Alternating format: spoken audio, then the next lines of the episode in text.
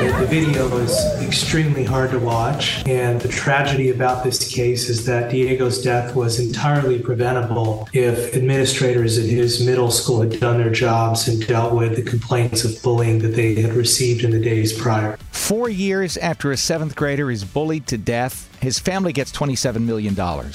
Will it change things? It's September 13th. This is the LA Local, your TLDR for what's happening in Los Angeles. I'm Alex Silverman, and today on the show, new Bill Cosby accusations. And is it okay for the mayor to get spanked by a drag queen? I responded in a way that probably did not de escalate. But first, to an update on the story of Diego Stolz, who was sucker punched back in 2019 in Moreno Valley and died a few days later. There's video of it. It's horrible. My colleague Natalie Tavidian has been covering this for us. Natalie, first of all, uh, give us the background. What what happened in the days leading up to Diego's death? The attorney told me that the child, the 13 year old student, kept telling the school administrators that he's being bullied and not just hurtful words. It was, it was being punched, being hit, being beat up in school. And he wanted the school to do something about it. And the attorney tells me that they never did anything about it. So four years later, we have this settlement, twenty-seven million dollars. You know, obviously nothing is going to make the family whole, but what's their hope here? And you know, the heartbreaking thing about this is that they couldn't even file a lawsuit because it wasn't his parents, it was his legal guardians. And because there was a bill passed because of Diego, the family was finally able to file a lawsuit, his legal guardians, $27 million. I talked to the attorney and he told me that the family just is hoping that the school system makes some changes, takes these bullying cases more seriously and does something about it if a child does bring this forward. And we know some of the leadership at the school was replaced but other than that, what's the district saying about it? I haven't gotten much from the school district other than the principal and the vice principal were replaced during that time. And then the bullies, two of them, they did some community service. They went through the juvenile court system and uh, they had to go through some sort of a rehab anger management program. You know, people might hear this and say, you know, that's it for yeah. even if they are teenagers who you know bullied somebody and then punched him to death. Uh, so, any other repercussions for them that that you're aware of at this point?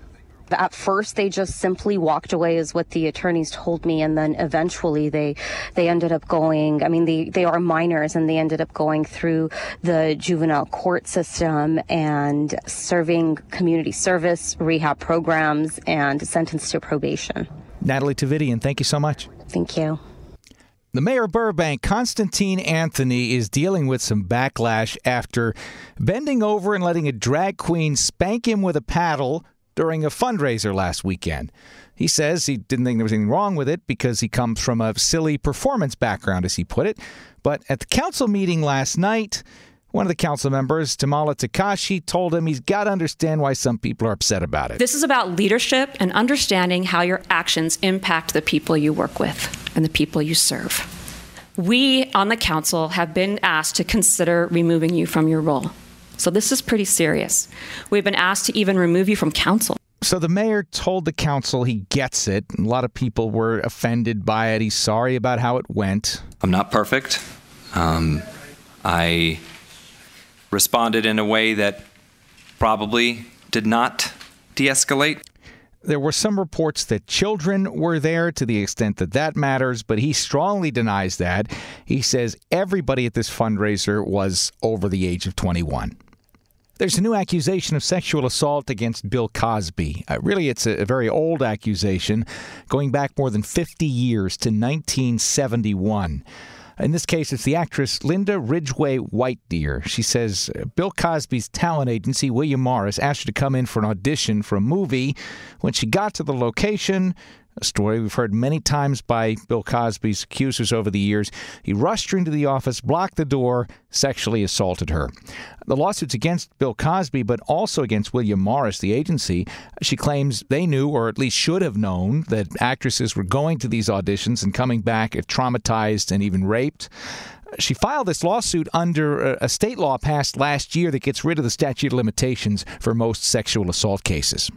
With the talks to end the Hollywood strikes really uh, at a standstill now, we know AI is one of the big sticking points. And now lawmakers in Sacramento are uh, making an effort to protect actors from studios that might try to use AI to make digital replicas of them. Assemblymember Ash Kalra, Democrat from San Jose, wrote this bill. It essentially protects an individual's likeness, image, voice from contracts that will take ownership of those items kind of forevermore. And a lot of contracts do that. He says the idea is to give actors more say in contract negotiations, especially those who are playing smaller roles and are in commercials. Alex Villanueva, former LA County Sheriff, last we heard from him, he was resoundingly defeated in his run for reelection. Now he's back in local politics. He's running for county supervisor against the chair of that board, Janice Hahn, one of his uh, arch enemies, as the entire board of supervisors was during his tenure as sheriff. And Villanueva's blaming Hahn for many problems that he sees. All you got to do is look at go take a trip with your family down the MTA, go down the red line, the expo line, or if you're really daring, go down the blue line to the red line. And you tell me what that experience is, and you can thank Janice Hahn for that experience. And with that, uh!